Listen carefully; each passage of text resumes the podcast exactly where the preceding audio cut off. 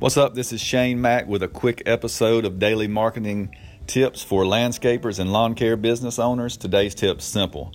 Everybody says the best way to get more business is through word of mouth. If you ask a business that's been in business for a long time, they'll say the best advertising for them has been word of mouth. And that's probably true. If they've been in business 30 years, they probably don't have to do a whole lot of advertising. But if you're just starting or if you've been around for five years, two years, something like that, word of mouth is good but it's sort of random. Like if you don't intentionally ask someone to refer you to a friend, to a family member, they'll only do it when it's convenient for them or when they think about it or at the exact right time. So you're depending on a little bit of luck and random random acts of kindness on their part.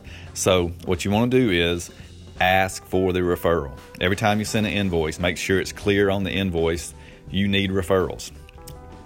You want to work for friends of your best customers because likely they'll be good customers too. So you have to ask for these referrals. You can't just assume they're going to refer you. Even if you offer something when you first meet a customer and you say, "Hey, we give you a free cut for every customer you send us." That sounds great, but they're not going to remember that forever. They're not going to remember that 3 years down the road. You have to ask repeatedly.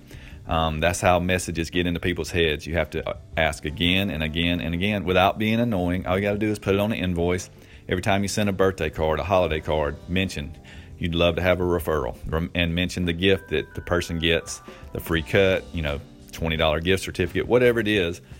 Ask people for, for the referral. You can't just assume they're going to do it on their own. Ask. That's how you get what you want in your business. That's how you get what you want in life. You have to ask for it and go after it. Don't just assume people are going to help you. And that'll wrap it up for this show and hit me up with some feedback. And I'll be back tomorrow with another marketing tactic for landscapers.